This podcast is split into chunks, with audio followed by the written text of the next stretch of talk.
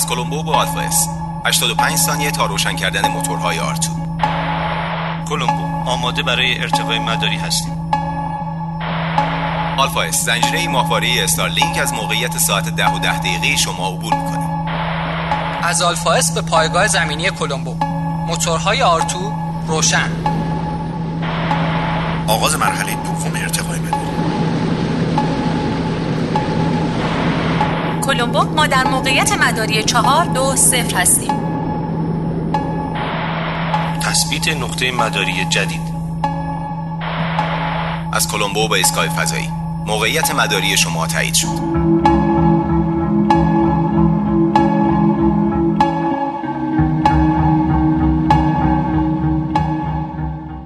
مردم زمین سلام. شما شنونده ایستگاه فضایی هستید. قسمت سوم یا اپیزود سوم و امشب و در این برنامه محمد صالح تیمار با ماست. محمد جواد ترابی آریا صبوری و شهرزاد میرسلطانی در این برنامه با ما هستن.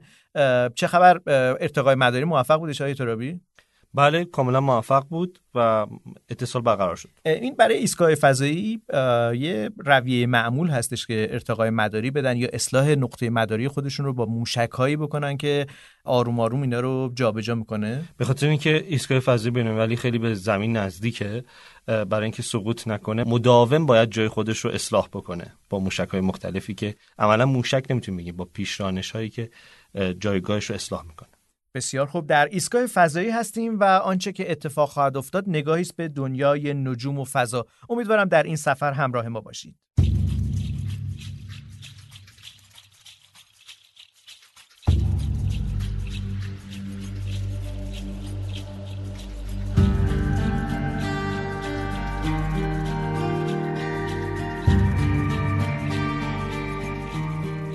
آریا هفته گذشته داستانی که تعریف کردید از زندگی در فضا فوق العاده برای شنونده ها جذاب بودش. مخصوصا اون بخشی که داستان دستشویی رفتن در فضا بود که کلی ماجرا داشت. اون قصه ای که محمد جواد از زیر دریایی تعریف کرد خیلی ترسناک بود. از اون روز به بعد من دیگه راحت روی توالت نمیشینم. خب خدا رو که خوشتون اومده. جذابیت های دیگه هم داریم. حالا بذارید به بخش آشپزیش برسیم مدل غذا پختن ها رو ببینید. مگه غذا میپزن تو فضا؟ نمیشه به اون صورت گفت پخت و پز ولی گاهی وقتی وسایلی هست برای داغ کردن برخی از چیزها. البته با استفاده از همین مایکروفر یا امواج مایکروویوی که حالا ما داریم. ولی خب اکثر چیزها نیمپز آماده و به صورت حالا یک بسته های فشرده شده است. مثلا به طور مثال در شام امشب ما از این نونای گرد داریم که الان معلق هست دور اطراف من. بعد باید یه چیزی اول روی این بزنیم که این غذا بچسبه روش. مثل که همه چی ما اینجا پوره نخود داریم. پوره, نخود. سبزه که من حالا از این بسته ها می‌تونم وازش بکنم آروم روی این نونه قرارش بدم. بعد از اون یه مقداری پوره لوبیا داریم. یه مقدارم میکس شده مرغ داریم. این امشب غذامون در اصل میشه گفت مرغ مکزیکی هست. ولی همه به صورت پوره شده روی این نونه فشردش می‌کنم با یه چیزی مثل چنگال. می‌بینین که این چنگالی نمونم همه آهن روبایی وصل به این دور و اطراف. و آره. امشب یک پذیرایی می‌کنم از دوستانی که در این ایستگاه همراه ما هستن. متشکرم. فرمانده ایستگاه محمد جواد ترابی و برای ما خواهد گفت که توی این سفر فضایی امشب ما چه اتفاقی قرار بیفته؟ قرار که چیکار بکنیم؟ همونطور که آریو گفت ما نوچوسکو داریم. نوچوسکو فضایی. نوچوسکو آره. من آرد نخود باش چیکار می‌کنه واقعا؟ بیشتر اینجا پوره لوبیا من من دیدم بچه ها فرستادن از پایین نخود فرستادن. هر چی تو ایستگاه فضایی ما پیدا می‌کنیم بچه یه حرکتی روش می‌زنن که بتونن باهاش غذا درست کنن دیگه. چون آره دیگه. بعضی موقع ماموریتات به تعویق میفته بعضی موقع کلا آشپز توی ایستگاه فضایی شبیه مامانای قدیم قدیما البته میگم مامانای ما اینطوری بودن. هرچی پیدا می‌کردن باش جادو می‌کردن یه چیزی حالا خبر خوش این که این دفعه برامون میوه باز فرستادن. یعنی چند تا پرتقال و اینام داریم چند شب پیش ایستگاه فضایی بین المللی از بالا سر تهران عبور کردش. من با اینستاگرام live اینستاگرام نشون دادم. خیلی مورد توجه بود. کسایی که مایل هستن که گذر ایستگاه فضایی از بالای سر خودشون رو ببینن صالح باید به کجا مراجعه بکنن؟ چطور بفهمن که کی از کجا عبور می‌کنه؟ چطوری رصد کنیم؟ ببینید راه های زیادی هست برای اینکه ما بفهمیم ایستگاه فضایی چه موقعی داره از بالای سر ما عبور می‌کنه. یکی از راحت ترین و بهترین این راه استفاده از یه اپلیکیشنی هست به اسم هیونز اباف که هم یه وبسایت پروپیمون مفصل داره هم یه اپلیکیشن خیلی کاربردی و ترتمیز داره. توی این اپلیکیشنش یا توی وبسایتش قسمت ISS رو که بزنیم عبور ایستگاه فضایی در چند روز آینده. تاریخ و ساعتش رو به ما میده و اگر روی تاریخ و ساعت مد نظرمون کلیک بکنیم یه نقشه ای از آسمون به ما میده که طول و غروب ایستگاه فضایی مسیری که ایستگاه فضایی داره عبور می‌کنه رو نشون میده. ما اینجا هستیم و اینجا ایستگاه فضایی است.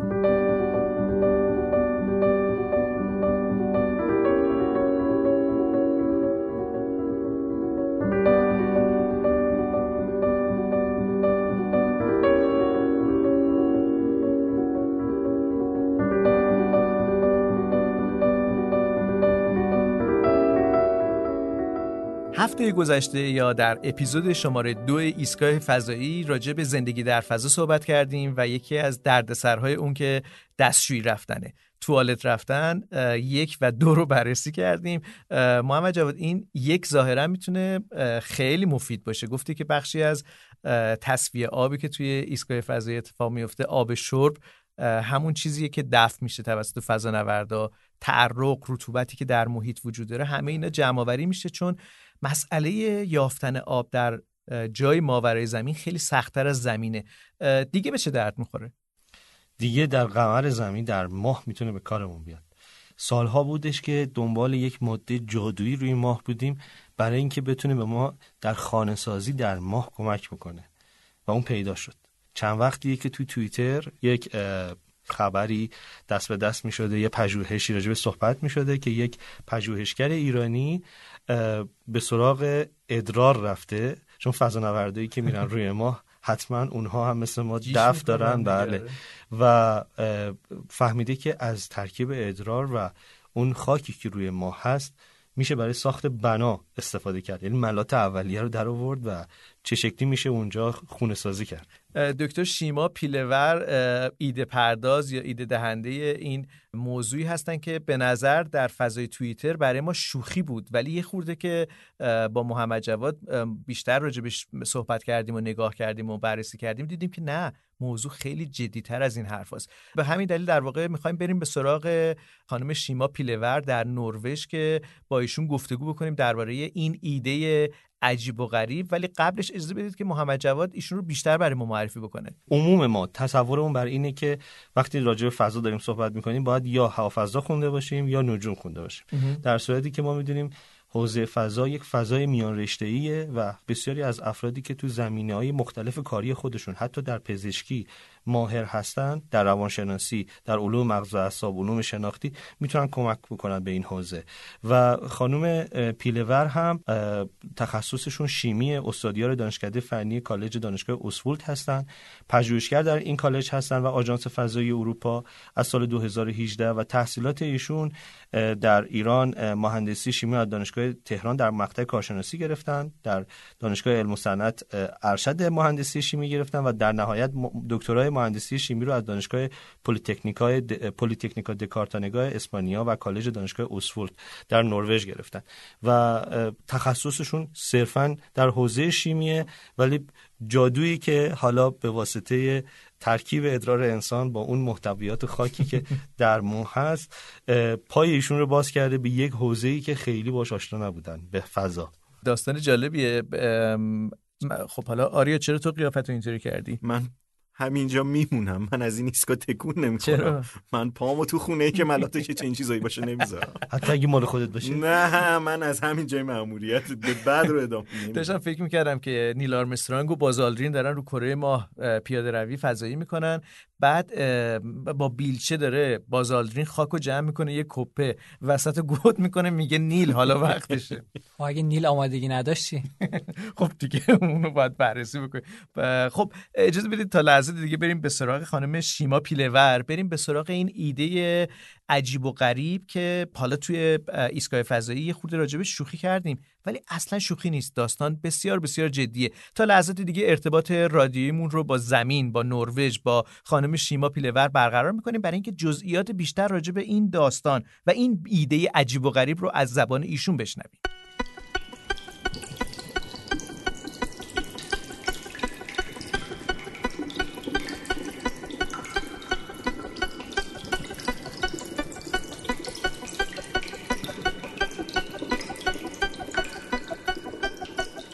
حالا خانم شیما پیلور از نروژ پشت خط ارتباطی ایستگاه فضایی هستن. سلام به شما خانم پیلور سلام. مرسی که من به مهمون این برنامهتون دارین. خیلی ممنون. متشکرم. خانم پیلور محمد جواد وقتی که گفت که یک ایده هست که از جیش در کره ما خونه بسازیم همه ما شوکه شدیم.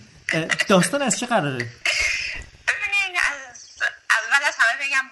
کمبود و محدودیت باعث میشه که شما خلاق بشید و آمر خیلی مهمی بود واسه کار ما که یعنی وقتی ما موقع پروژه رو گرفتیم و خاک ما رو گرفتیم به ما گفتن شما هیچ کاری نمی‌تونیم نمی‌تونین هیچی از زمین ببرین اونجا.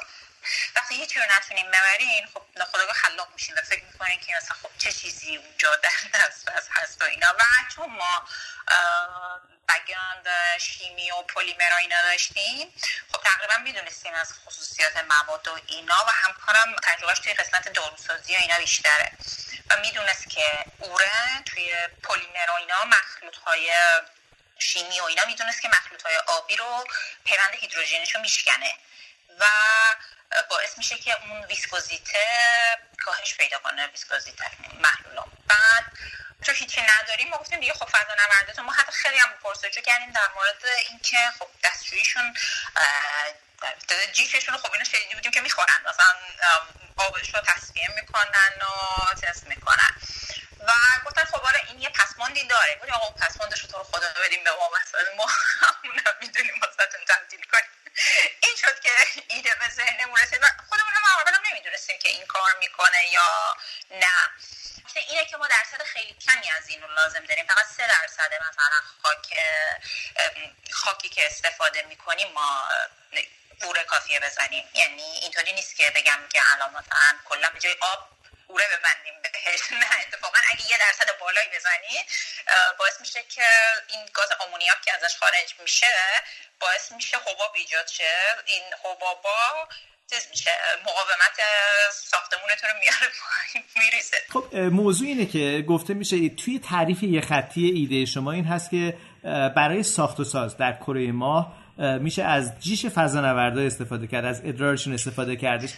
همون اول به نظر میادش که اصل ماجرا برای ساختن یه ملاته و احتمالا داره از خاک ماه استفاده میشه از این به عنوان متریال اصلی یا ماده اصلی و از برای اینکه ملات رو بسازیم به آب نیاز داریم اینجا ادرار میاد به کمک ولی در صورتی که ظاهرا شما به اوره نیاز دارید بیشتر از که به آب نیاز داشته باشین. ساخت و ساز هست شما وقتی که مثلا می‌خوان بتون بسازین حالا ملاز بسازین یا هر چیزی آب رو میرین با سیمان قاطی می‌کنین یا کلا. ولی خب شما هر اگه درصد آب رو ببرین بالا حالا درسته که کار کردن باهاش راحت تر و این شل تر قابل استفاده تره ولی به همون اندازه در مقاومت رو میاره پایین. و کلا تو صنعت ما مثلا درصد آب رو میارن پایین. در ازاش به یه چیزایی بهش میگن chemical mixture یا superplasticizer ها توی مبحث ساخت و ساز که این روان کننده ها رو می‌زنن یه درصد یه درصد مثلا سیمان. خیلی مقدار جزئی باید بزنی اینجوری نیست که مثلا اونم یه عالمه بزنی وگرنه رو پایین باعث میشه که این پیوندا شکسته بشه. حالا هر کدوم بر اساس یه مدل سیمانیه مثلا این superplasticizer ها باعث میشه که این شل بشه یعنی روان بشه. به عبارتی workability ش تو محدوده باشه که نمی‌دونم workability قابلیت کار کردن باهاش تو محدوده باشه که تو بتونی باهاش راحت کار بکنی. خب حالا این ما اگر می‌خواستیم دوباره واسه همین خاک ما فقط با آب قاطی کنیم ما حدود نسبت آب به سیمان یه چیزی حدود چلو پنج صدم اینطورا نسبتش می‌شد. خب یه نکته مهم این بود توی ماه خیلی محدودیت آب دارن دیگه چون هم مثلا خود فضا نورداز هم آب نیست حالا هست ولی خیلی سورس های محدودی هست و که اصلا نمیشه استفاده اونطوری چون وقتی که همین یه اوره رو بهش اضافه کنین سه درصد سه درصد مقدار خیلی کم. یعنی باعث میشه که مقدار آبی که شما لازم داشته باشین از 45 صدم نسبت آب به, آب به خاک ما دارم میگم. از 45 صدم برسه به 19 صدم یعنی این توی خیلی مهمه که اون مقدار نسبت در وقتی که در مقیاس بزرگ حساب می‌کنی خب خیلی زیاده این مقدار کاهش. از یه طرف شما در هر حالت آب لازم داریم برای شروع واکنش. و البته این چیزی که ما کار می‌کنیم اصلا آب و سیمان نیست. حقیقتش یه بحث جوپلیمره نمی‌دونم که می‌دونین یا نه. اینا جوپلیمر اصلا شما توی روی زمین اگه بخوایم حساب کنیم اصلا توش سیمان نداره. یعنی فلای اش هست خاکستر بادی بهش میگن یا سرباره کور بلند و اینا اگه بخوام مدلش رو بگم. اینا خواص شبیه سیمانه ولی پسماندهای صنعتیه. یعنی شما می‌تونید به جای سیمان که انقدر محیط زیست رو می‌کنه به خاطر گاز دی اکسید کربن و انرژی که به کار می‌بره خیلی مضر برای محیط زیست. شما می‌تونید به جای این از این پسمانده استفاده کنید اینه که ما عقل کردیم رو خاک ماه. چون خاک ماه با آب اصلا چیز نمیشه.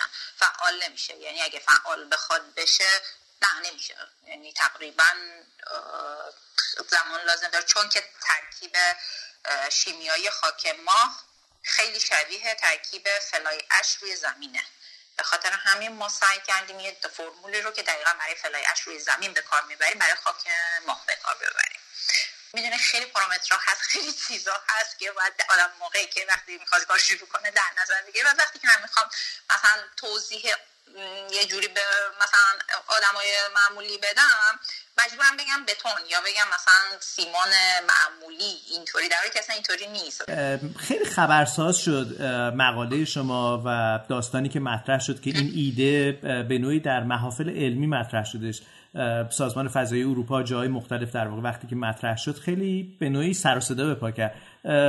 خودتون فکر می‌کردید که این ایده که به نظر شاید ایده در ظاهر ساده باشه تبدیل بشه به یک بحث داغ بین کسایی که توی موضوعات فناوری فضایی دارن تو مرزهای دانش قدم برمیدارن. ما حس می‌زنیم که من چیز بشه. مثلا برای خود سازمان این European Space Agency خیلی چیز باشه موضوع جالبی باشه و بود و خب باعث شد که اونا بخوان از ما که مثلا قرارداد رو تمدید کنیم بریم مراحل بعدی. الان چون مثلا رفتیم مراحل بعدی پروژه. در حالی که پروژه اول یه ساله بود و الان تقریبا فکر کنم شده دو سه سال دیگه که ما داریم با هم کار می‌کنیم. ولی نه حقیقتش از کجا شروع شد این داستانه از اسپانیا؟ من یکی از هم یکی از اینایی که باهاش کار می‌کنیم مال اسپانیاست. اونا خبرنگاراشون اونا اومدن مصاحبه کردن اول که چون یکی از کواترها مال اسپانیا بود. اونا اومدن با ما مصاحبه کردن. بعد دیگه فکر کنم مثلا خود به ایام همین کرونا بعد دیگه فکر کنم قشنگ همه وقت داشتن که سرچ کنن. تحقیق کنن و یهو چیز شد. ولی خب اولش چرا؟ واسه خود آژانس فضایی و خود نروژ. نروژ چون که کلا از لحاظ اینکه به چیزای علمی و اینا خیلی اهمیت میده و خیلی حواسش هست و از همه لحاظ می‌کنه. آره اینجاها چیز شد. ولی اصل ماجرا که یهو خیلی صدا کرد از اسپانیا شروع شد. از خبرنگارای اسپانیایی. شما صدای خانم شیما پیلور رو میشنوید. از نروژ با ایستگاه فضایی همراه هستن در این برنامه و ما داریم راجع به کره ماه صحبت می‌کنیم راجع به زندگی انسان بر کره دیگه احتمالا ساختن سرپناه های که داستان به اونجا رسید که برای ساخت و سازش از خاک ماه استفاده میشه. و یک سمت با مزش داستان جیش فضانورد است یا ادرار فضانورد است که استفاده میشه. ما تا اینجا متوجه شدیم که بخشی از این ماجرا توسط ابزارهای رباتیک اتفاق میفته پرینت سبودی هست که نقش آفرین اصلیه و حالا در واقع در کنارش فضانوردایی هم احتمالا به طور محدودی حضور دارن که بتونن اون مواد اولیه رو تامین بکنن. اینها در واقع احتمالا همون مدیران پروژه در یا تکنسیانایی هستن که در کره ماه خواهند بود در مورد اونو نمی‌دونم والا من خودم هم حتی گفتم تو خدا منو بفرستین گفتم این فرمول فقط با مال خودم کار می‌کنه اصلا نمی‌تونه اتفاقا همین رو می‌خواستم بپرسم. آیا برای مواد اولیه از جیش خودتون استفاده می‌کنی؟ نه نه چیز ما چیزش این می‌خریم. چیز نیست که از مال خودمون استفاده کنیم. و تازه الان به موازات ما داریم کل جیش هم میریزیم توش. چون هم داریم فقط اوره میریزیم که مثلا چون یه درصد کوچیکی از ادرار هم مال خودمون. ولی من مال خودمون فقط مال خودم امتحان کردم. مال کسی دیگه امتحان نکردم. یعنی اینجوریه که وسط آزمایش به همکارتون میگید که من میرم الان برمیگردم. نه میرم مواد اولیه تامین کنم. نه خیلی آخه موضوع اینه خیلی شده بود اون موقع همون موقع که خودمون انجام می‌دادیم خیلی میخندیدیم به خاطر کاری که یعنی واقعا من فکر نمی‌کردم که یه روز مجبور شم همچین کارهایی بکنم دیگه به خاطر ریسرچ. یعنی دیگه تا این حد در ریسرچ و نمی‌دونم. تازه حالا اینکه خوبه سال خبرنگارای دیگر رو شما مدفوع هم میریسیم بابا ببینمون کنین دیگه حالا بذارید یعنی سال شما در مقابلش هیچی نیست. یه چیزایی اگه نمی‌دونم اون فضا نورده اینفکشن داشته باشه عفونت داشته باشه چیکار کنیم؟ بابا دیگه حالا اونی که می‌خوام بفرستنش تا کره ماه دیگه مسلما سالمشو میفرستم اگه تو عفونت دارشه که نمیفرستن کره ماه. سوالایی که حالا شما می‌کنید اصلا خیلی در مقابل بقیه سوالایی که ازم خوب و منطقیه. یعنی که خیلی ممنونم خانم پیلور دنیای فوق العاده عجیب و غریب دنیای بین رشته ها. زمانی که یک نفر از یک رشته دیگه به دنیای دیگه ای وارد میشه. شناختن اون دنیای جدید خیلی سخته و طبیعتا تا مدت ها این شگفت انگیز بودن اون دنیای جدید همراه شماست. در این حال شما زمانم کم دارید برای اینکه باید اون پژوهشتون رو انجام بدید اون مقالتون رو تکمیل بکنید.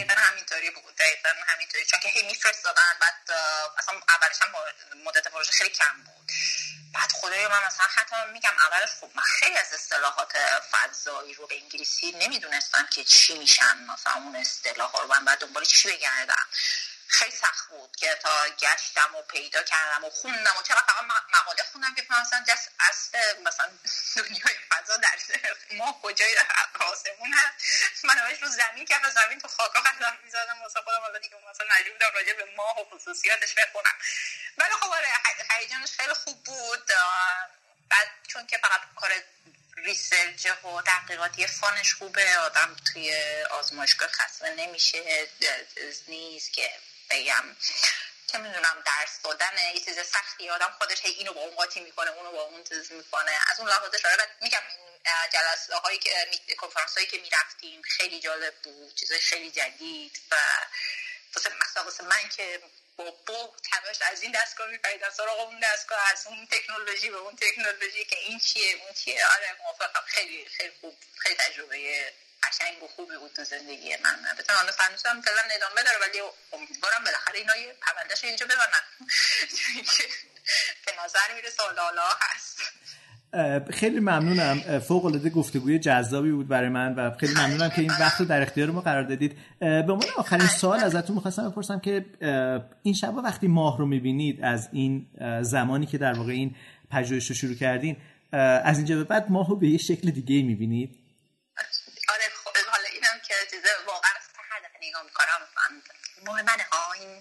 روی این ماه داریم کار می‌کنیم و کلا احساس مثلا یه تعلق خاصی نسبت نمی‌دونم من احساس کاری یه درصدیش مال منه نمی‌دونم. شاید نتونم بگم نتونم احساسم رو بیان کنم ولی اون موقع که کارم به نتیجه رسید به عنوان اینکه اون مثلا اون آژانس به من اعتماد کرده بود و اینکه نه زحمت هم این که تو آزمایشگاه کلی از اوقات بودم. آخه خیلی چیزه. مثلا شما حتی اون درصدی که بعد اضافه کنینم حالا ما اصلا اون وسط اول مثلا رو اضافه نکردیم. خیلی چیزای دیگه اضافه کردیم. بعدش رسیدیم به این قضیه. یعنی من اینا که دارم میگم همه رو فاکتور می‌گیرم که رسیدم حالا به نتیجه نهایی. یعنی نه که ما خیلی چیزای دیگه هم امتحان کردیم. باز باهاش همزمان اوره هم امتحان کردیم. بعد می‌بینی که مثلا زحمت نتیجه داده. خب خیلی شیرینه خیلی حس خوبی. واقعا حس خوبی. من خوشحالم. از این اتفاقی که افتاد توی زندگیم خوشحالم خاطرش.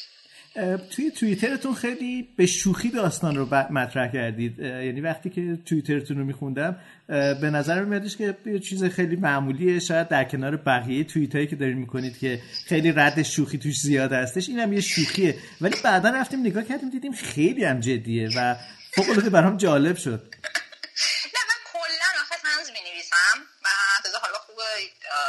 نظرتون اینطوریه. و بعضی از اوقات میگن مثلا یه سری میگن چقدر می‌نویسی یکی میگه چرا نمی‌نویسی یکی میگه چرا جدی نمی‌نویسی یکی میگه چرا تنز می‌نویسی اینو یکی میگه تنز بنویس کلا. ولی من سبک نوشتنم تنزه و آره اینم گفتم آخه خب نمی‌دونم. اون قسمتی که آکادمیک باید می بود بود. بعد من نمی‌تونستم بیام توی توییتر آکادمیک دوزیش بدم و اینا. سعی کردم اونو با فان توضیح بدم و با, با قضیه خندهدارش بگم که نه اینکه چیز کنه ملت رو جذب کنه بخونن. اگر نه که کار آکادمیک زیاد کار چیزی نیست. برای عموم کار جالب و جذابی نیست. واسه عموم مردم. بخاطر همین سعی کردم تنز ولی کلا من چون تنز می نویسم به خاطر همین شاید این قضیه هم تنز نوشتم وگرنه که آره آکادمیکش خب خیلی سستر بود. خیلی جدیه. جدیتر بود. آره جدی بود بسیار خوب. خیلی متشکرم. اگر چیزی هست که فکر کنید که خوب شنونده هامون بشنون خیلی خوشحال میشیم ازتون بشنویم. نمی‌دونم من خودم چون که برای رسیدن به اینجا خیلی زحمت کشیدم واقعا. کسی هم که می‌بینم که توی کارش موفق شده واقعا خوشحال میشم که می‌بینم که این اتفاق براش افتاده.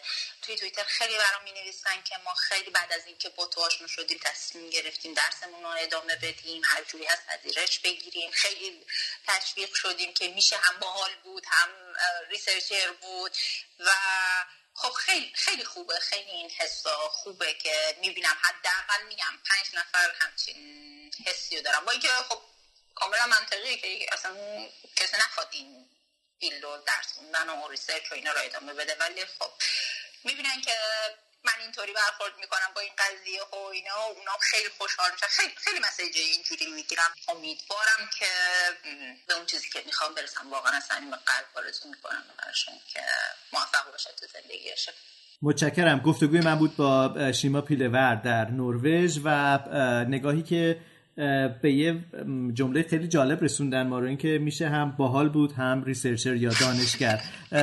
خانم پیلور از شما سپاسگزارم. خواهش می‌کنم. مرسی. از مصاحبتون خیلی خوب بود. خوشحال شدم ازش شنیدم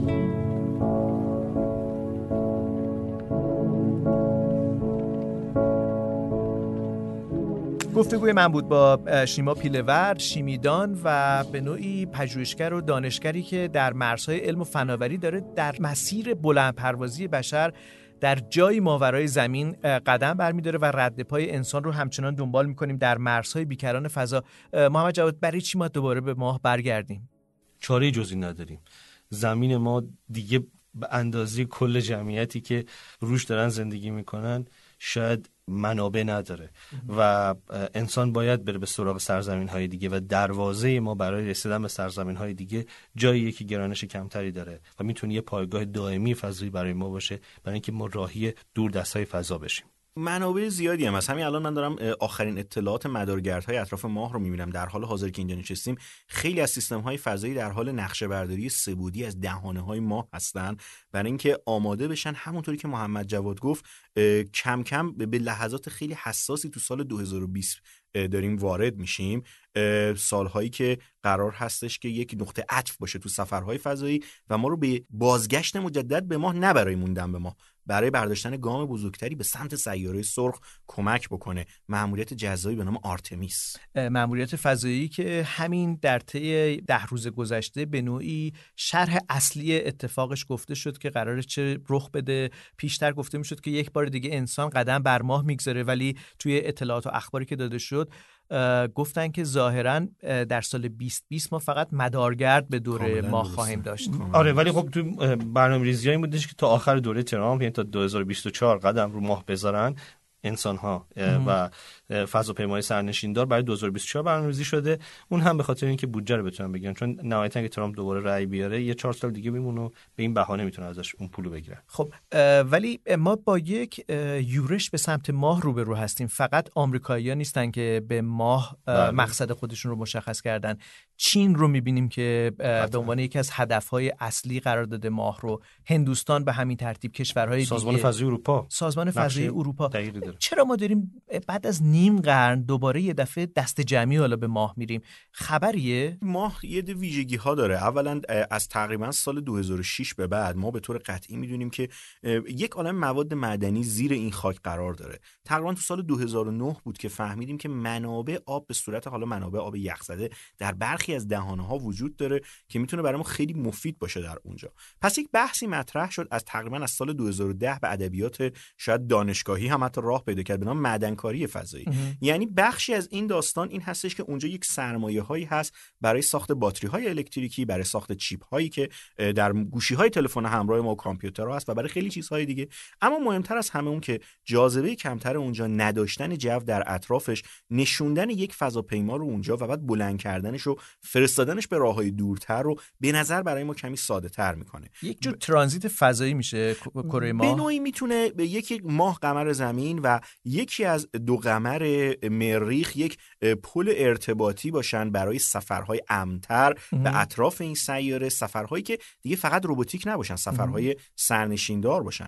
چیزی که حالا سازمان فضایی ناسا به عنوان پروژه آرتمیس ازش نام می‌بره پروژه آرتمیسی که حالا اسمش داره میاد از یکی از خواهرای دوقلوی آپولو خدای خورشید خدابانوی یونانی ماه در اصل گرفته میشه و نکته که تاکید دارن روش که برای اولین بار بانوان فضانوردی هستن که قرار هستش که از ایستگاه فضایی فراتر برن و در یک چنین مأموریتی به سطح ماه فرود میان از یک تقویم خیلی عجیب غریب از بین سال 2020 تا سال 2024 توسعه پیشرانهای فضایی بسیار جذاب یک سامانه‌ای به نام حالا اوریون در کنارش موشک لباسهای فضایی بسیار جدیدتری که هست و یک ایستگاه فضایی خیلی خیلی جذاب که شاید در سفر به مریخ هم استفاده بشه ازش. ولی لاقل می‌دونیم که در مدار ماه میمونه و یک فضای امنی برای فضانوردان به نام گتوی و با یک بودجه چند میلیون دلاری این برنامه قرار از 2020 تا 2024 آغاز شه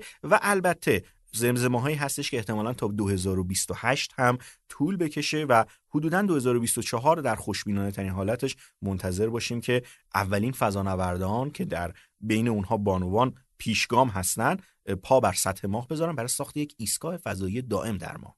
خب حالا که قدم های بانوان داره به ما هم می‌رسه به کره ما هم می‌رسه شهرزاد شما چه احساس دارید نسبت به این سفر خانم ها حالا به ایستگاه فضایی که قبلا داشتیم حالا به ماه می‌خوام برن دیگه. چی از این بهتر؟ من خیلی خوشبین هستم به این اتفاق به خاطر اینکه بین هزاران در واقع فضانوردی که وجود داشت و کاندیدی که وجود داشت برای آموزش های در واقع رفتن به فضا یک نفر کاندید ایرانی هم وجود داره خانم یاسمین مقبلی هستند که در بین در واقع کسانی هستند که الان در حال آموزش دیدن هستند و چه بسا ممکنه که در واقع شاید جز اولین کسانی باشن که در واقع روی ماه قدم می‌ذارن و خب چه بهتر که هم خانم هستن هم ایرانی هستن. خب این خبر خیلی جالبیه. ایرانی الاصل ایرانی الاصل هستن خانم یاسمین مقبلی. فکر می‌کنم خلبان جنگنده هستن بله. و حالا در واقع این دیگه سابقه دور و درازی داره که از بین خلبان نیرو, خلبان نیروها هوایی ایالات متحده بودن. و از بین خلبان ها در واقع فضانوردها رو انتخاب می‌کنن به دلیل به دلایل مختلف.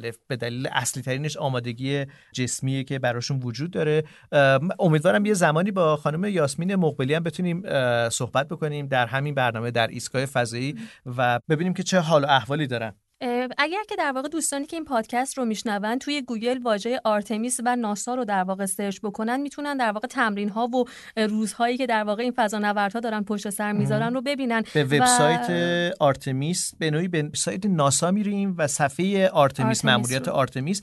اونجا فکر کنم آلبومی از بله. عکسای فضانوردهای در حال تمرین و فیلم های جذابی گذاشتن. اون لباسای جدیدی آره که شما و تصویر اون فضاپیمای Gateway که من واقعا اون علاقه‌مند شدم Gateway چیه یه ایستگاه فضایی بذارید بگم که خیلی لحاظ active بودن و سرعت عمل برای قرار گرفتن تو مدار اقمار یا مدار یک سیاره می‌تونه بهتر عمل بکنه نسبت به ایستگاه فضایی ISS و خیلی انواع اقسام این لانچرهای جدید فضاپیماهای جدید می‌تونن بهش وصل بشن و یک پایگاه امن هست. قبل از فرود اومدن روی ماه و همچنین در روزهای سخت کمک می‌کنه به فضانوردها احتمالا برای برگشتن به زمین.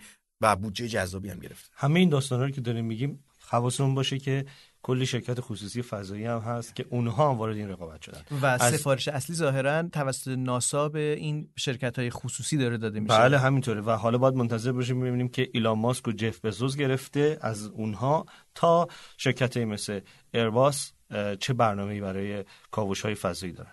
حالا که این صحبت ها شدش من یک سوالی برام پیش اومد. من یه پسنداز کوچیکی دارم. ظاهرا ماه جای خوبی برای سرمایه گذاری این هم هم سازمان فضایی دارن سرمایه گذاری می‌کنن. ما زمینی ملکی چیزی تو ماه نمی‌تونیم بخریم. الان توی ماه اوره خریداریم اوره برای ساخت مساله و دیوار و اینها. ما صحبتی که با خانم شیما پیله ور کردیم راجع به تکنولوژی پرینترهای سه‌بعدی هستش در یا فناوری پرینترهای سه‌بعدی بر روی کره ماه که اصل ساخت و ساز رو اونها می‌خوان انجام بدن و انسان بیشتر حضورش حضور مدیریت کننده یا تکنسیان هایی هستن که این ماشین ها رو به کار می‌برن. بهش برمیگردیم به ماه برمیگردیم به پرینترهای سه‌بعدی که به صورت رباتیک کار می‌کنن رو کره ماه برمیگردیم. اما اجازه بدید با ناتیلوس و دکتر میرترابی تا لحظات دیگه سفر کنیم به کنج دیگری از کیهان.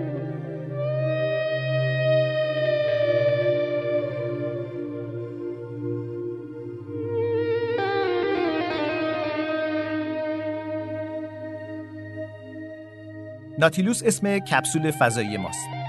یک جور ماشین زمانه و می‌تونه ما رو هر لحظه به هر کجای گیتی برسونه. الان دکتر میرسورابی پشت میز کنترل نشستن. دکتر مقصد کجاست؟ ما قراره که به حدود 5 میلیارد سال قبل برگردیم. همین جا یعنی همین جایی که منظومه شمسی هست. آه پس یعنی به جایی نمیریم دور دستا. نه نه همین جا هستیم اما زمان رو برمیگردونیم به 5 میلیارد سال قبل. می‌خوایم پس دکمه رو بزنید دکمه بله بله. انتقال بله. رو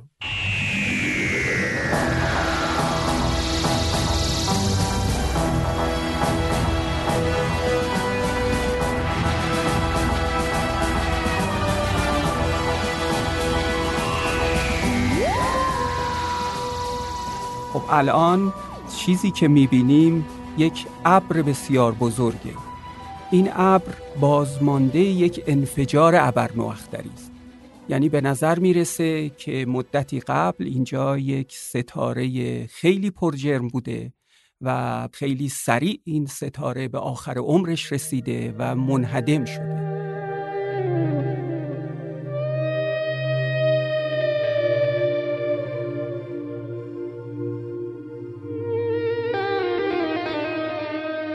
این ابرا چیه دکتر؟ اینا بازمانده اون انفجارن. آه بله.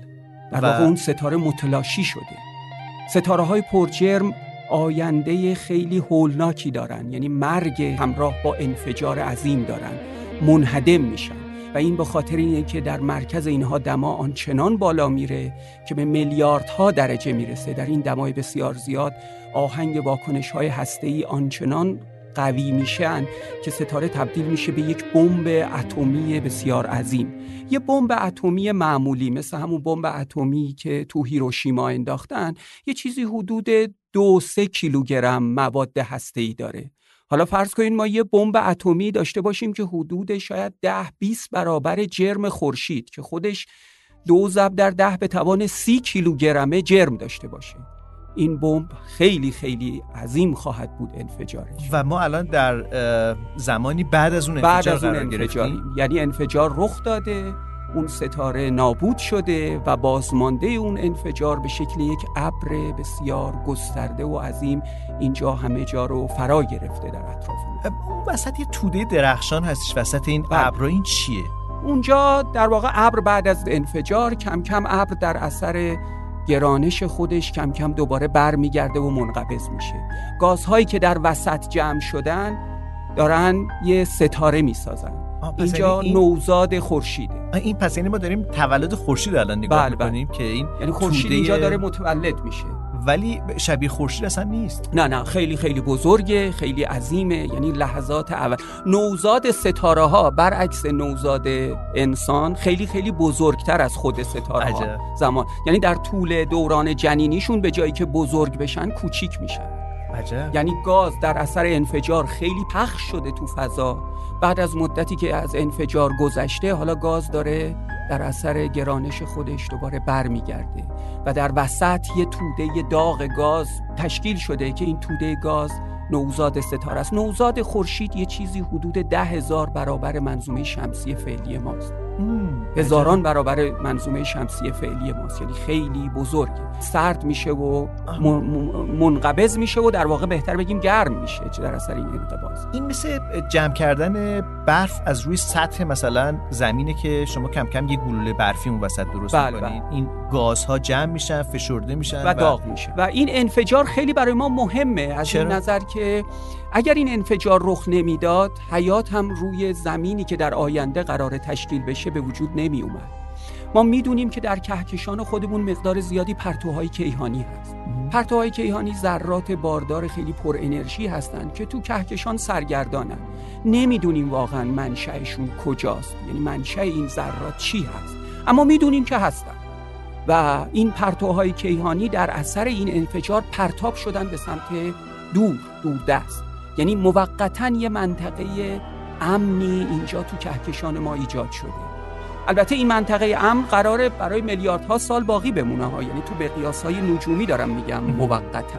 میلیاردها سال باقی بمونه. اما اگر این انفجار رخ نمی‌داد و این پرتوهای کیهانی رو پس نمی‌زد حتی اگر ما خودمون با دستم یه منظومه شمسی این جای کهکشان میذاشتیم پرتوهای کیهانی اجازه نمی‌دادند که روی زمین یعنی فرض کنیم سیاره مثل زمینم تو اون منظومه شمسی می بود باز پرتوهای کیهانی اجازه تشکیل حیات رو نمی‌دادن. پس این انفجار یه شوکی ایجاد کرده که بله یه خلع نسبی. خلع نسبی ایجاد کرده که بتونه به نوعی یک زمین برخوت به وجود بیاره که بتونه توش کشت بله. منظومه شمسی رخ بده. آیا در واقع ستاره ای که منفجر شده میفرمایید که یه ستاره منفجر میشه میمیره؟ دوباره از جسدش یه ستاره دیگه, به وجود یکی دیگه به وجود میاد. پس یعنی خورشید یه ستاره اصطلاحا نسل دومه. آها. اینو ما از ترکیب خورشید می‌تونیم بفهمیم. خورشید فلزات زیاد داره. ما می‌دونیم که در حدود 70 درصد ماده جهان هیدروژن هیدروژن ساده ترین اتمه یه پروتون یه الکترون. ساختنش هم هیچ کاری نداشته. اینا از همون لحظات اولیه تولید کیهان این هیدروژن ها ساخته شدن در اون سه دقیقه اول کیهان برای سه دقیقه فقط فرصت بوده که عناصر دیگه ساخته بشن و در این سه دقیقه فقط یه مقدار هلیوم ساخته شده. چیز دیگه ای به وجود نیومده. یعنی عملا 70 درصد عالم هیدروژن سی درصدش هم هلیوم. یه کسر خیلی کوچیک. یعنی اگر بخوام دقیق بگم 69 درصد هیدروژن یه چیزی حدود شاید همون سی درصد هلیوم یه چیزی حدود کمتر از یک درصد عناصر دیگه است. یعنی عناصر دیگه ای که الان ما از اونا ساخته شدیم. اینا در عالم کمتر از یک درصدن. اینها رو ستاره ها ساختن و ما می‌دونیم ستاره ها چه جوری اینها رو می‌سازن. با چه مکانیزمی می‌سازن همون در واقع واکنش های هسته که در درونشونه. و خورشید ستاره ای نیست که بتونه عنصر سنگین بسازه چون جرمش کمه. خورشید صرفا بتونه هیدروژن رو تبدیل به هلیوم بکنه. یعنی خورشیدی که الان داریم می‌بینیم داره شکل می‌گیره خیلی کم جرمه. پس در واقع این عناصر سنگینی که در داخل خورشیده مال زمانیه که مال اون ستاره که بوده. پدر خورشید بوده. عجب. یعنی اون عناصری که حالا احیانا در یه مدت دیگه زمین رو می‌سازن. یعنی زمین یه سیاره خاکی قراره باشه قراره از عناصر سنگین ساخته بشه و سیارات دیگه مثل اتارد، زهره، مریخ اینا سیارات خاکی هن. این عناصر کار خورشید نیست. این عناصر الان تو این ابر هستن. چون اون ستاره قبلی پرجر ساخته بود اینا رو ساخته و یه دفعه پخش کرده در فضا در اثر انفجار. حالا ما داریم شکلگیری این منظومه رو می‌بینیم در مرکز خورشیده و در اطراف سیارات. حالا اگر یه خورده بیشتر صبر کنیم و نگاه کنیم چقدر می... صبر کنیم؟ چون الان ما اونی که داریم می‌بینیم یه مقدار ابر اون وسط هم یه نقطه درخشانیه که میفرمایید که داره خورشید ساخته میشه به عبارتی. کی زمین و باقی سیاره شکل گرفتن؟ دوره پیش ستاره خورشید یعنی قبل از اینکه تبدیل بشه به ستاره حدود چند ده تا چند صد میلیون سال طول می‌کشه. باید صبر کنیم تا اینکه این شکل یعنی ابرها گازها برگردن در مرکز خورشید رو بسازن به کمک خورشید سیارات به وجود بیان. یعنی برای به وجود اومدن سیارات وجود خورشید لازمه. مخصوصا میدان مغناطیسی خورشید لازمه برای اینکه سیارات به این شکل به وجود بیان که ما امروزه می‌بینیم. این صدای بوق داره میگه که ظاهرا داره سوخت این ماشین فضایی ما این ناتیلوس تموم میشه. ما باید خیلی فوری برگردیم به زمان در واقع عادی. بعد برگردیم به حدود احتمالا 5000 سال بعد که 5 میلیارد سال بعد. یعنی به زمان به زمان حال می‌خوایم برگردیم. می‌خوایم به زمان حال برگردیم. 5000 میلیون سال بعد. 5000 میلیون سال بعد بعد بعد برگردیم. پس تنظیم کردید برای بازگشت بله بله برگردیم پس... به همین دوران خودمون. پس اجازه بدید دکمه انتقال هم بزنم این دفعه.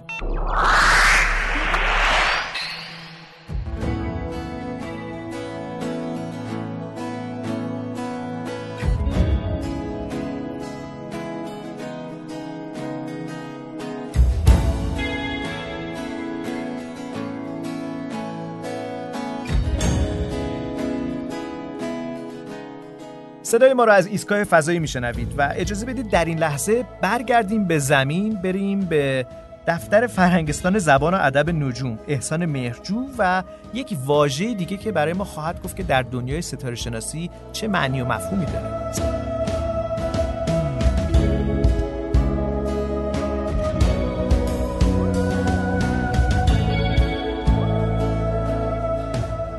سلام. در اپیزود دوم از پادکست ایستگاه فضایی به قدر ظاهری اشاره کردم و گفتیم که قدر ظاهری در واقع عددی هستش که ما به ستارگان نسبت میدیم برای اینکه میزان نوری که از ستارگان با چشم دریافت می‌کنیم و میزان پر نور بودن یا کم نور بودن اونها رو با چشممون احساس می‌کنیم بتونیم بیان بکنیم. و گفتیم که هر چقدر یک ستاره پر نورتر باشه عدد قدرش کوچکتره و هر چقدر کم نورتر عدد قدرش بزرگتر. همچنین اشاره کردیم که هر یک اختلاف قدر به معنای دونیم برابر اختلاف در روشنایی ستارگان هست. اما سوالی که پیش میاد این هست آیا ستاره ای که عدد قدر کوچکتری داره و ما پر نورتر می‌بینیم آیا واقعا این ستاره در آسمان درخشانتر هستش و واقعا نور بیشتری داره در فضا تولید می‌کنه؟ مثال خودم رو با یک لامپ آغاز می‌کنم. فرض کنید که یک لامپ 20 واتی و یک لامپ 100 واتی داشته باشیم. خب می‌دونیم لامپ 100 واتی به مراتب نور بیشتری تولید می‌کنه از لامپ 20 واتی. اما اگر لامپ 20 واتی در فاصله دو متری ما باشه و لامپ 100 واتی در فاصله 200 متری شما باشه اون موقع چطور؟ به احتمال زیاد لامپ 20 واتی رو ما پرنورتر می‌بینیم در حالی که این لامپ 100 واتیه که داره نور بیشتری تابش می‌کنه. ستارگان هم دقیقا به همین صورت هست. ممکنه ستاره‌ای که از قدر یک داره در آسمان دیده میشه به مراتب نور کمتری تابش بکنه در آسمان نسبت به ستاره‌ای که قدرش چهار هست و ما داریم اون رو کم نورتر می‌بینیم. و فقط به خاطر اینکه به ما نزدیکتره ما داریم اونو پر نورتر میبینیمش و قدر یک بهش نسبت میدیم. راه حل چیه؟ راه حل این هستش که همه ستارگان رو در یک فاصله از خودمون قرار بدیم و حالا به اونها نگاه بکنیم. در واقعیت ما نمی‌تونیم این کار رو انجام بدیم. اما از طریق محاسبات ستارگان رو به صورت قراردادی منجمان در یک فاصله فرضی قرار میدن و بعد به اونها نگاه می‌کنند و محاسبه می‌کنند که اگر از این فاصله ستاره رو نگاه می‌کردیم چه قدری بهش نسبت می‌دادیم؟ این فاصله قراردادی ده پارسک توافق شده. هر پارسک حدود 3 ممیز 26 صدم سال نوریه. یعنی چقدر؟ هر پارسک تقریبا برابر هستش با 206 هزار برابر فاصله زمین تا خورشید که می‌دونی 150 میلیون کیلومتره. و برای اینکه ما بفهمیم واقعا کدوم ستاره پر نورتر هستش و نور بیشتری داره تابش می‌کنه منجمان قرارداد کردن که ستارگان رو در فاصله ده پارسکی از خودمون قرار بدیم و نگاهشون بکنیم.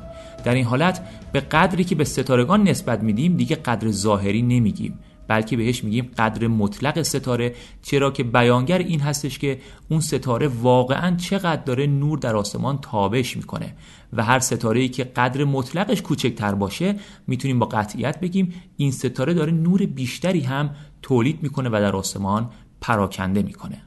جالبه بدونید خورشید که در اپیزود قبلی گفتیم قدرش منفی 26 و 8 هست و روشنترین جسم در آسمان شب و روز هست اگر در فاصله قراردادی 10 پارسک قرار بگیره قدر مطلقی که بهش نسبت میدیم میشه حدود مثبت 4 و 77 صدم. یعنی حتی از بسیاری از ستارگانی که در آسمان با چشم می‌بینیم کم نورتره و در شهری مثل تهران که آلودگی نوری زیادی داره اصلا نمی‌تونیم خورشید رو در آسمان شب مشاهده کنیم.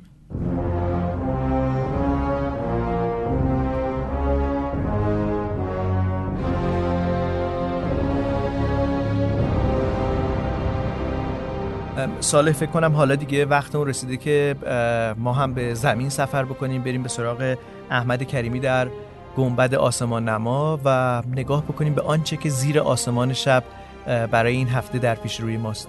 من خیلی مشتاقم که بریم زیر آسمان نما و اونجا صحبت بکنیم راجع به مسائل مرتبط با رصد آسمان ولی از این آسانسور فضایی خیلی میترسم. چاره نیست دیگه. به هر حال این محصول ایده پردازی آرتور که اجازه بده که دکمه رو بزنیم و بریم به زمین به گنبد آسمان نما.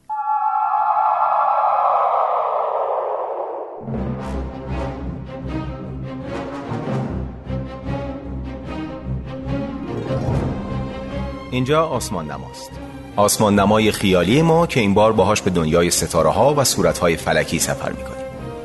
سفری که ما رو با ابعاد دیگری از طبیعت فراموش شده بالای سرمون آشنا می‌کنه. در قسمت قبلی از جایگاه زهره، زحل، مشتری و مریخ حرف زدیم. یاد گرفتیم که این شبها اندکی قبل از غروب خورشید می‌تونید زهره رو در غرب آسمان مثل ستاره درخشان ببینید و وقتی آسمان کاملا تاریک میشه زهره هم رو به غروب میره و فرصت چندانی برای رسدش باقی نمیمونه مشتری زحل و مریخ هم پس از نیمه شب از افق شرقی طلوع می کنند و تا طلوع خورشید وضعیتشون برای رسد بهتر و بهتر میشه. مشتری و زحل مثل دو نقطه نورانی کنار هم دیده میشن و مریخ با رنگ سرخش کمی اون طرفتر میدرخشه. اگر با دقت بیشتری به این سیاره ها نگاه کنیم مشتری از مریخ پرنورتره و مریخ هم از زحل پرنورتر. البته تشخیص اختلاف درخشندگی مریخ و زحل به دقت بیشتری نیاز داره. در قسمت قبلی با کره آسمان آشنا شدیم.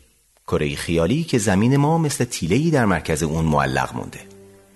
کافی یک شب زیر آسمانی پرستاره به بالای سرمون نگاه کنیم تا ستاره ها رو مثل نقاط نورانی ببینیم که به داخل این کره خیالی چسبیدند. تمدن های باستان صورت های فلکی رو روی این کره تصویر می درست مثل نقشه کشورهای روی کره زمین. یک صورت فلکی در واقع مجموعی از ستاره هاست که با خطوط فرضی به هم وصل شدند و در زمانهای دور باستان در هر تمدن اسم و شمایل مختص خودشون داشتند. امروزه 88 صورت فلکی روی کره آسمان تصویر شده که شکل و شمایل تقریبا مشابهی در تمام منابع نجوم دارند و مبنای اونها صورت فلکی یونان باستانه. حتما اسم صورتهای فلکی مثل دب اکبر، دب اسخر، شکارچی یا آندرومدا رو شنیدید. البته روایت های و تاریخی صورتهای فلکی بسیار مفصله که در بخش های دیگر همین پادکست راجع بهشون صحبت می‌کنیم. شاید مهمترین گام در یادگیری رصد آسمان همین یاد گرفتن صورتهای فلکیه و بهتر قبل از تلاش برای پیدا کردن صورتهای فلکی بریم سراغ یافتن ستاره های پرنور آسمان این شبها اگر چند ساعت بعد از غروب خورشید به روی پشت بام برید و افق شمال شرقی رو نگاه کنید ستاره وگا یا نصر واقع رو می‌بینید که با رنگ سفید آبی خودش در حال ارتفاع گرفتنه. و البته از همه ستاره های اطراف خودش پر طرف هست. این ستاره با قدر ظاهری صفر مرجعی برای مقیاس قدر که در قسمت قبلی در فرهنگستان نجوم ازش حرف زدیم. پیدا کردن نصر واقع قدم آسان و مهمیه در رصد آسمان شب.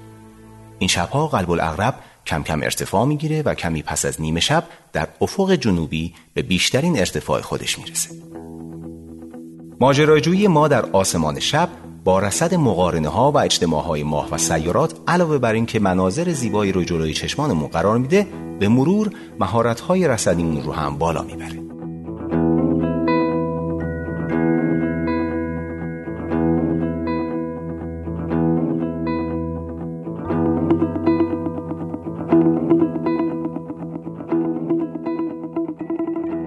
نظر میادش که پس این هفته هم آسمان شب جذابی رو پیش رو داریم. همینطوره. در واقع هر هفته آسمان شب پدیده های فوق العاده ای رو جلوی چشمای ما قرار میده. الکی تبلیغ می‌کنی ساله. نه واقعا کافیه که حتی شما که تجربه داریم ولی کافیه که مخاطبایی که تا این کارو نکردن یک بارم که شده در یک شبی که آسمان صافه برن روی پشت منزلشون و تلاش بکنن ستاره ها سیاره ها رو ببینن. با همین راهنمایی که آقای کریمی تو بخش آسمان نما ازش صحبت پیشنهادی دارید برای این شبها؟ یه پیشنهاد خیلی فوق العاده دارم برای جمعه دو خرداد. جمعه دو خرداد. اندکی بعد از غروب خورشید وقتی که شما درخشش بینظیر زهره رو در افق غربی می‌بینید که این شبها با قدر ظاهری منفی 4 و دو دهم تقریبا توی آسمان داره میدرخشه یک درجه اون طرفتر از زهره یعنی خیلی نزدیک به زهره. وقتی که آسمان دیگه کاملا داره تاریک میشه شما می‌تونید سیاره اوتارد رو ببینید. عجب. پس بله. ارتفاع گرفته سیاره اوتارد اوتارد الان در وضعیت خیلی مناسبی برای رصد هست و پیدا کردنش هم آسونه. این چالشی که اوتارد تیزپا همیشه برای ما داره چون نزدیک به خورشید و نمیشه رصدش کرد الان این چالش خیلی کمتر میشه به خاطر اینکه میاد کنار زهره و با قدر ظاهری تقریبا سه دهم. احمد وقتی میگیم اتارد باید یادمون باشه خورشید اتارد زهره زمین. بله. حالا در واقع داریم این دو تا سیاره داخلی رو نزدیک به همدیگه می‌بینیم. چرا اتارد انقدر کم پیداست؟ خب اتارد در واقع کشیدگی غربی و شرقیش بسیار سریع اتفاق یعنی چی؟ یعنی این سیاره تیزپاس خیلی به خورشید نزدیکه. آها وقتی که شما نزدیک فرض کنید که دو تا بچه دارن دور شما میدوئن اونی که از شما دورتره خب خیلی آهسته, آهسته بله. تره اونی که نزدیکتره خیلی سریعتر دور شما میچرخه. اتارد هم دور خورشید داره میگرده و به همین دلیل شما میگید که گریسپا، تیزپا یا واجه های سری رو براش به کار می‌برید. 28 درجه دیگه. در نهایت 28 درجه کشیدگی. کشیدگی یعنی بیشترین فاصله از خورشید. اون چیزی که ما می‌تونیم ببینیم. یعنی تقریبا از یه وجب... راست خورشید باشه؟ احسن. یه وجب یه کمی بیشتر. یه وجب و خورده ای از خورشید که فاصله می‌گیریم زمان بهترین زمانی هست که ما می‌تونیم در واقع رو در آسمان پیدا کنیم. اگر یک دورنگری داشته باشیم یک تلسکوپی هم داشته باشیم فکر می‌کنم هلوش مثلا 50 60 برابر بزرگ نمایی بیشتر می‌تونیم یه چیزایی هم از سطح سیاره زهره ببینیم. دورنگر چه واژه جالبیه. بله. برای تلسکوپ و دوربین دوچشمی استفاده می‌کنید. دوربین دوچشمی هم استفاده میشه پس توی دنیای نجوم. بله همینطوره. البته باز بزرگنمایی دوربین های دوچشمی هم متفاوت هست. ما همیشه میگیم 15 x یعنی 15 برابر بیشتر مثل 15 برابر 20 برابر. دوربین های نجومی مثلا دوربین دوچشمی که روش نوشته 10 در 15 دوربین مناسبیه؟ نه در واقع 10 در 50 به بالا. 10 برابر اون عدد اول رو که روی دوربین حک می‌کنن در واقع بزرگ نمایی شماست. آها پس اون دهه بزرگ نمایی 50 چیه؟ قطر در واقع یعنی عدسی شیعی 5 سانتی متر در واقع قطر لنز جلویی عدسی جلویی ده برابرم بزرگ نماییه حالا اگر مثلا 20 در 80 باشه دیگه میشه نور نور برای 20 بله. برابر بزرگ نمایی که باهاش میشه در واقع اهله سیاراتی مثل زهره رو دید تشخیص داد. بله با 20 برابر. هم میشه دید. البته در زمانی که قطر ظاهری خیلی بیشتر میشه. بله دقیقاً این شبها. یا اینکه مثلا قرص سیاره برجس یا مشتری رو بتونید ببینید. اقمارش هم به راحتی دیده میشن. یعنی چهار قمر گالیلئی که این شب با اون ده در پنجام دیده میشه دیگه قمرهای بله با اونم دیده میشه. خب سال برگردیم به دو خرداد که گفتید که به نوعی مقارنه سیاره زهره و سیاره اتارد اتفاق میفته بله بله. این مقارنه نکته خیلی ظریفی هم توش هست. این که ما باید توی رصدگاهی باشیم روی پشت بومی باشیم که افق غربیش بازه. چون که ارتفاع زهره و عطارد اندکی بعد از غروب خورشید دیگه خیلی کم میشه. و اگه بخوایم اینها رو رصد بکنیم این مقارنه زیبا رو ببینیم باید افق غربیمون باز باشه. اوایل بهار همین عید نوروز وقتی خورشید غروب می‌کرد بعد از غروب خورشید اصلی ترین چیزی که خود نمایی می‌کرد سیاره زهره بود که خیلی در ارتفاع بالایی قرار داشتش. به تدریج داره هر شب ما می‌بینیم که سیاره زهره نسبت به اوایل بهار ارتفاعش کمتر میشه. این هی پایینتر و پایینتر میاد و کم کم پنهان میشه از دید ما؟ بله در واقع اینجا از دید ناظر زمینی این اتفاق داره میفته که زهره کم کم انگار داره زاویهش رو با خورشید کم می‌کنه انگار داره به خورشید نزدیک و نزدیکتر میشه. این به خاطر حرکت واقعی زهره توی مدارش هست به دور خورشید. در واقع زاویه‌ای که الان زمین و زهره و خورشید دارن با هم می‌سازن باعث میشه که زهره کم کم میره به سمت خورشید و اون وضعیت مقارنه با خورشید برش اتفاق میفته و از دید ما پنهان میشه. در واقع به ما هم نزدیکتر میشه. همونطور که گفتیم قطر زاویه‌ایش داره بزرگتر میشه داره به ما نزدیکتر میشه و هلالش باریکتر. باریکتر میشه ولی خب از نظر هم ناپدید میشه. خیلی جذابه این شبها دیدن سیاره زهره و حالا دو خردادم که شما گفتید دیدن سیاره اوتارت چهارم خرداد رو هم فراموش نکنید. چون چهار خرداد هم اتارد رو می‌تونید ببینید هم زهره رو هم هلال باریک ماه رو. در یک اجتماعی از سیارات و ماه هلال ماه شوال هم هست بله. بی نهایت زیباست. یعنی من توی نرم افزارهایی مثل Starry Night Pro که این رو دیدمش کیف کردم و گفتم حتما براش برنامه‌ریزی می‌کنم. هلال شب چندمه احتمالاً دوم شب دوم؟ ماه عملی میشه. احتمالاً یک لبخند زیبا از ماه رو می‌تونیم ببینیم که در آسمان شب چهارم. پس دوم خرداد یادمون باشه و چهارم خرداد بله. ماه رو. آیا رویداد دیگه هم می‌خوایم پیشنهاد بدید یا همینقدر برای این ایستگاه فضایی کافی برای این سری فکر, فکر کافی باشه و در واقع جلوه های بی‌نظیری همین اجتماع هلال ماه و عطارد و زهره خودش می‌تونه تا یک هفته ما رو سرگرم کنه. سرگرم بکنه. خیلی متشکرم از احمد کریمی. سال آماده هستی که با ایسکا... برگردیم به ایستگاه فضایی با این آسانسور فضایی. بله بله. چالش همیشگی من آسانسور فضایی. آره سخته ولی چاره ای نیست. برمیگردیم به ایستگاه فضایی.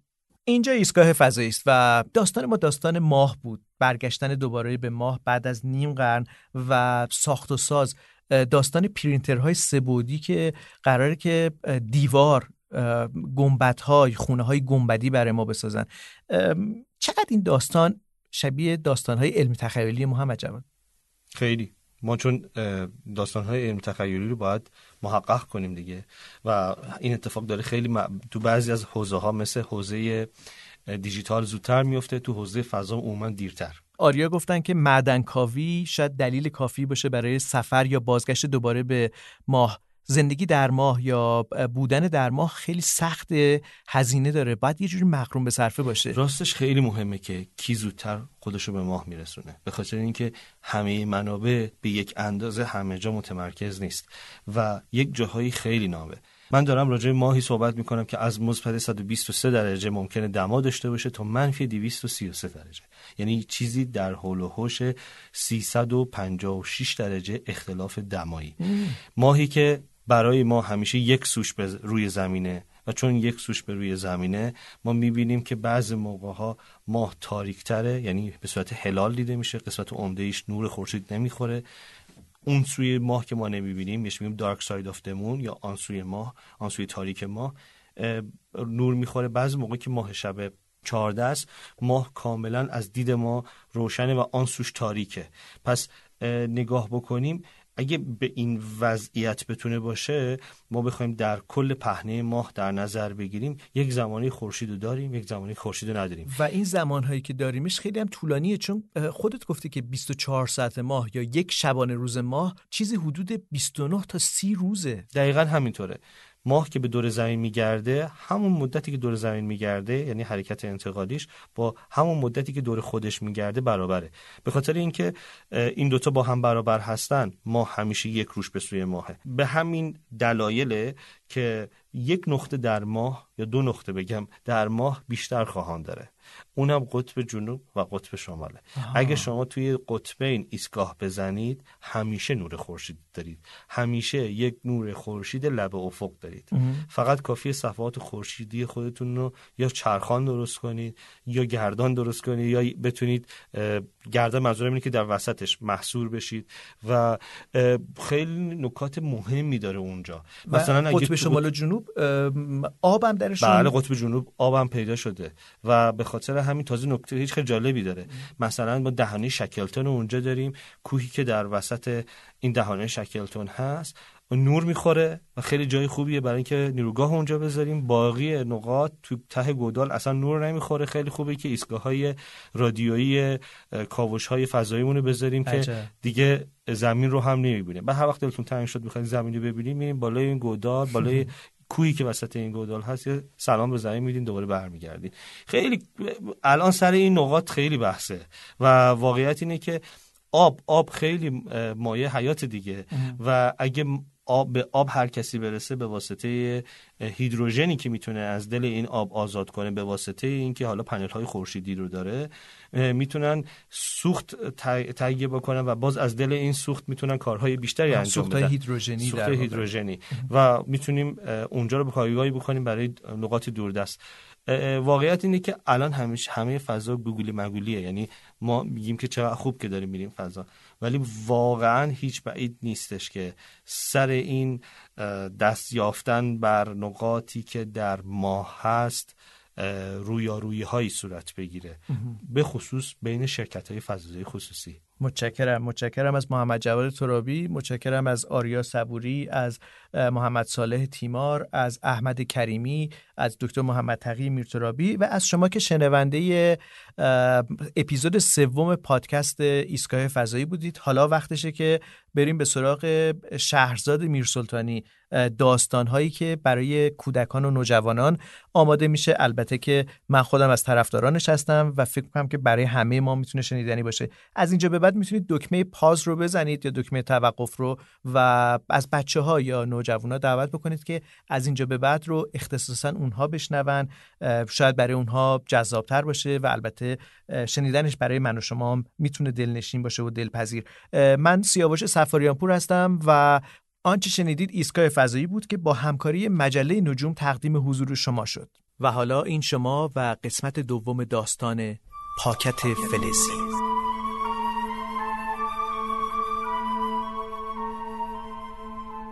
زمان متوقف شده بود. چشمام چیزی جز پاکت فلزی رو نمی‌دید. گوشهام چیزی جز صدایی که از پاکت فلزی خارج می‌شد رو نمیشنید و نمی‌تونستم به چیزی فکر کنم. نمی‌تونستم حتی حرکت کنم. چند دقیقه گذشت و صدا نه یک دفعه که آهسته آهسته رو به خاموشی رفت و با قطع شدنش من درست مثل کسی که از یک کابوس بیدار شده باشه یک مرتبه به خودم اومدم ترسیده بودم و تنها کاری که تو اون لحظه تونستم انجام بدم روشن کردن چراغ اتاقم بود. بلکه روشنایی کمی از ترسم کم کنه. اگه با خودتون دارید به این فکر می‌کنید که من چه آدم ترسویی هستم چطور چند لحظه خودتون رو جای من بذارید و قصه رو مرور کنید؟ پاکت فلزی بینامونشونی پشت در خونتون ظاهر بشه. تنها روش نوشته باشه که میگه از یک ایستگاه فضایی به خونتون رسید و نیمه شب وقتی خواب هستید شروع کنه به سر و صدا کردن. چه همونطور که من فکر می‌کردم این پاکت فلزی یه شوخی بیمزه بود و چه اینکه یک دنیا رمز و راز پشتش قایم شده بود همین که تو اون شرایط تونستم خودم رو سر پا نگه دارم و از ترس سکته نکنم به نظر خودم لایق گرفتن مهمترین مدال شجاعت هستم. از یه طرف با قطع شدن صدا تونسته بودم خودم رو جمع و جور کنم و از یه طرف حالا به هزار تا فکر و سوالی که تو ذهنم در مورد این پاکت فلزی داشتم یک معمای بزرگ دیگه هم اضافه شده بود. چند تا نفس عمیق کشیدم و سعی کردم خودم رو کنترل کنم. لیوان آب کنار تختم رو برداشتم و مقداری ازش خوردم. حالا همه چیز بهتر بود. اتاق روشن بود و من آرومتر. طاقتم تاق شده بود. اینطور به نظر می اومد که بالاخره باید با قصه پاکت فلزی مواجه می شدم. حس عجیبی داشتم. انگار کسی قصه نوشته بود و من رو در درونش قرار داده بود و مواجهه شدن با این حس برای منی که خودم نویسنده بودم و همیشه زمین و زمان رو تو قصه هم جا می دادم بسیار سخت بود. حس کنجکاوی کم کم داشت به حس ترس در من غلبه می کرد. پس با ترس و لرز و آهسته آهسته شروع کردم به سمت میز قدم برداشتن. نفسم به شما رو افتاده بود و پاهام میلرزید. به میز رسیدم در یک قدمی پاکت فلزی ایستادم نمی‌دونم چرا اما منتظر شدم که دوباره صدایی ازش در بیاد. اما نیومد. دستم و بردم جلو با انگشتم یه ضربه کوچک به پاکت فلزی زدم اما بازم صدایی ازش در نیومد که در نیومد. کلافه شدم و ترس و کنار گذاشتم. پاکت رو از رو میز برداشتم و با دستام گرفتمش و شروع کردم محکم تکونش دادن. ولی فایده نداشت که نداشت.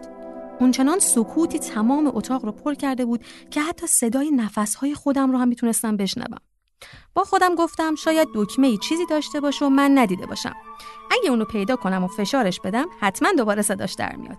این ور پاکت رو نگاه کردم اون ور پاکت رو نگاه کردم زیر و روش کردم خبری از هیچ دکمه ای نبود که نبود در واقع تو اون لحظه به غیر از همون یک جمله چیز دیگه روی پاکت دیده نمی‌شد داستانی که در حال نوشتنش بودم رو به خاطر این پاکت فلزی نیمه کار رها کرده بودم و فقط چند روز برای تحویلش به ناشر فرصت داشتم. پس مجبور بودم به هر سختی شده ترس و فکرای بیهوده رو کنار بذارم و هر طور که شده از رمز و راز این پاکت فلزی سر در بیارم و از دستش خلاص بشم. پشت میزم نشستم و پاکت فلزی رو جلوم گذاشتم و سعی کردم تمام عقل و منطق خودم رو به کار بندازم. باید قدم به قدم پیش می‌رفتم. پس قبل از اینکه بخوام به صدایی که از پاکت فلزی شنیدم فکر کنم. یا که سعی کنم درش رو باز کنم و ببینم داخلش چه خبره باید تمام تلاشم رو می‌کردم تا بفهمم این پاکت از کجا و از سمت چه کسی ممکنه به دست من رسیده باشه. بذارید بهتون دروغ نگم. حالا که ترس کنار گذاشته بودم دیگه با این فکر که کسی خواسته با من شوخی کنه خودم آروم نمی‌کردم.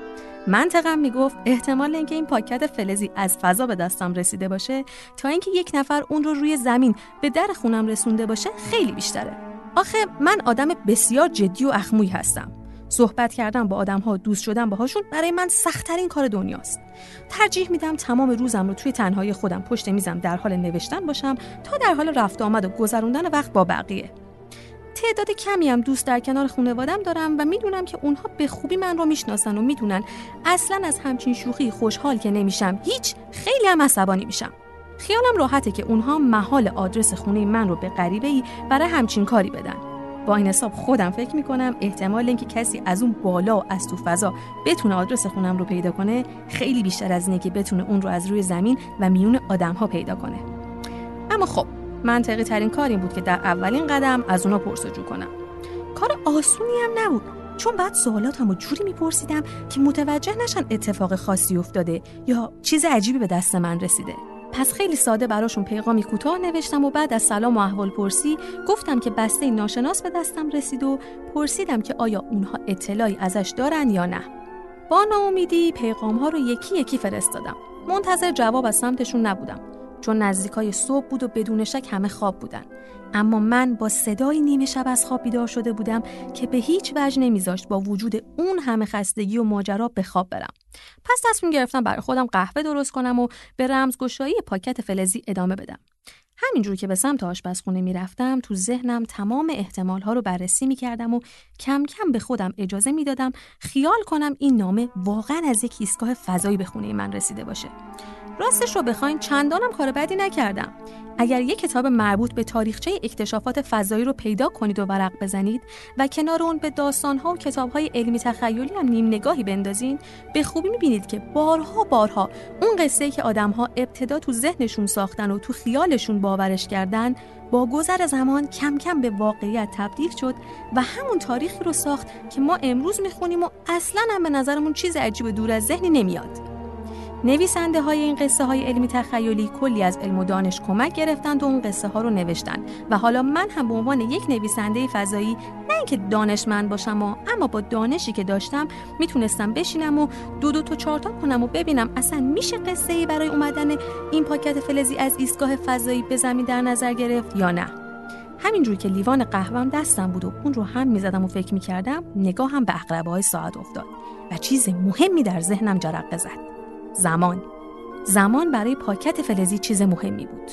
راستش تو فضا انقدر فاصله و مسافت ها زیاد و طولانی هست که اگر این پاکت فضایی از یکی از ایستگاه های فضایی اومده باشه ممکنه سالهای سال رو در راه بوده باشه تا به من برسه. ممکنه خیلی قدیمی باشه. اما نه اینجوری نمی‌شد نتیجه گرفت. اینا همه فکر و حدسای اولیه من بود. باید می‌رفتم تمام کتاب هام رو باز می‌کردم ایستگاه های فضایی رو از قدیم تا امروز یکی یکی بررسی می‌کردم و مسافرهاشون رو میشناختم تا به یه جواب قرص و محکم برسم. بهتر از این نمی‌شد. پاکت فلزی کم کم داشت من رو از یک نویسنده فضایی تبدیل به یک کاراگاه فضایی می‌کرد.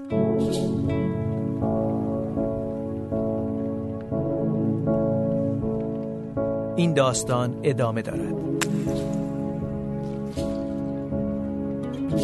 صدای شهرزاد میرسلطانی بود. به پایان این پادکست ایستگاه فضایی می‌رسیم. اپیزود سوم. من سیاوش سفاریان پور هستم. روز و روزگار بر شما خوش.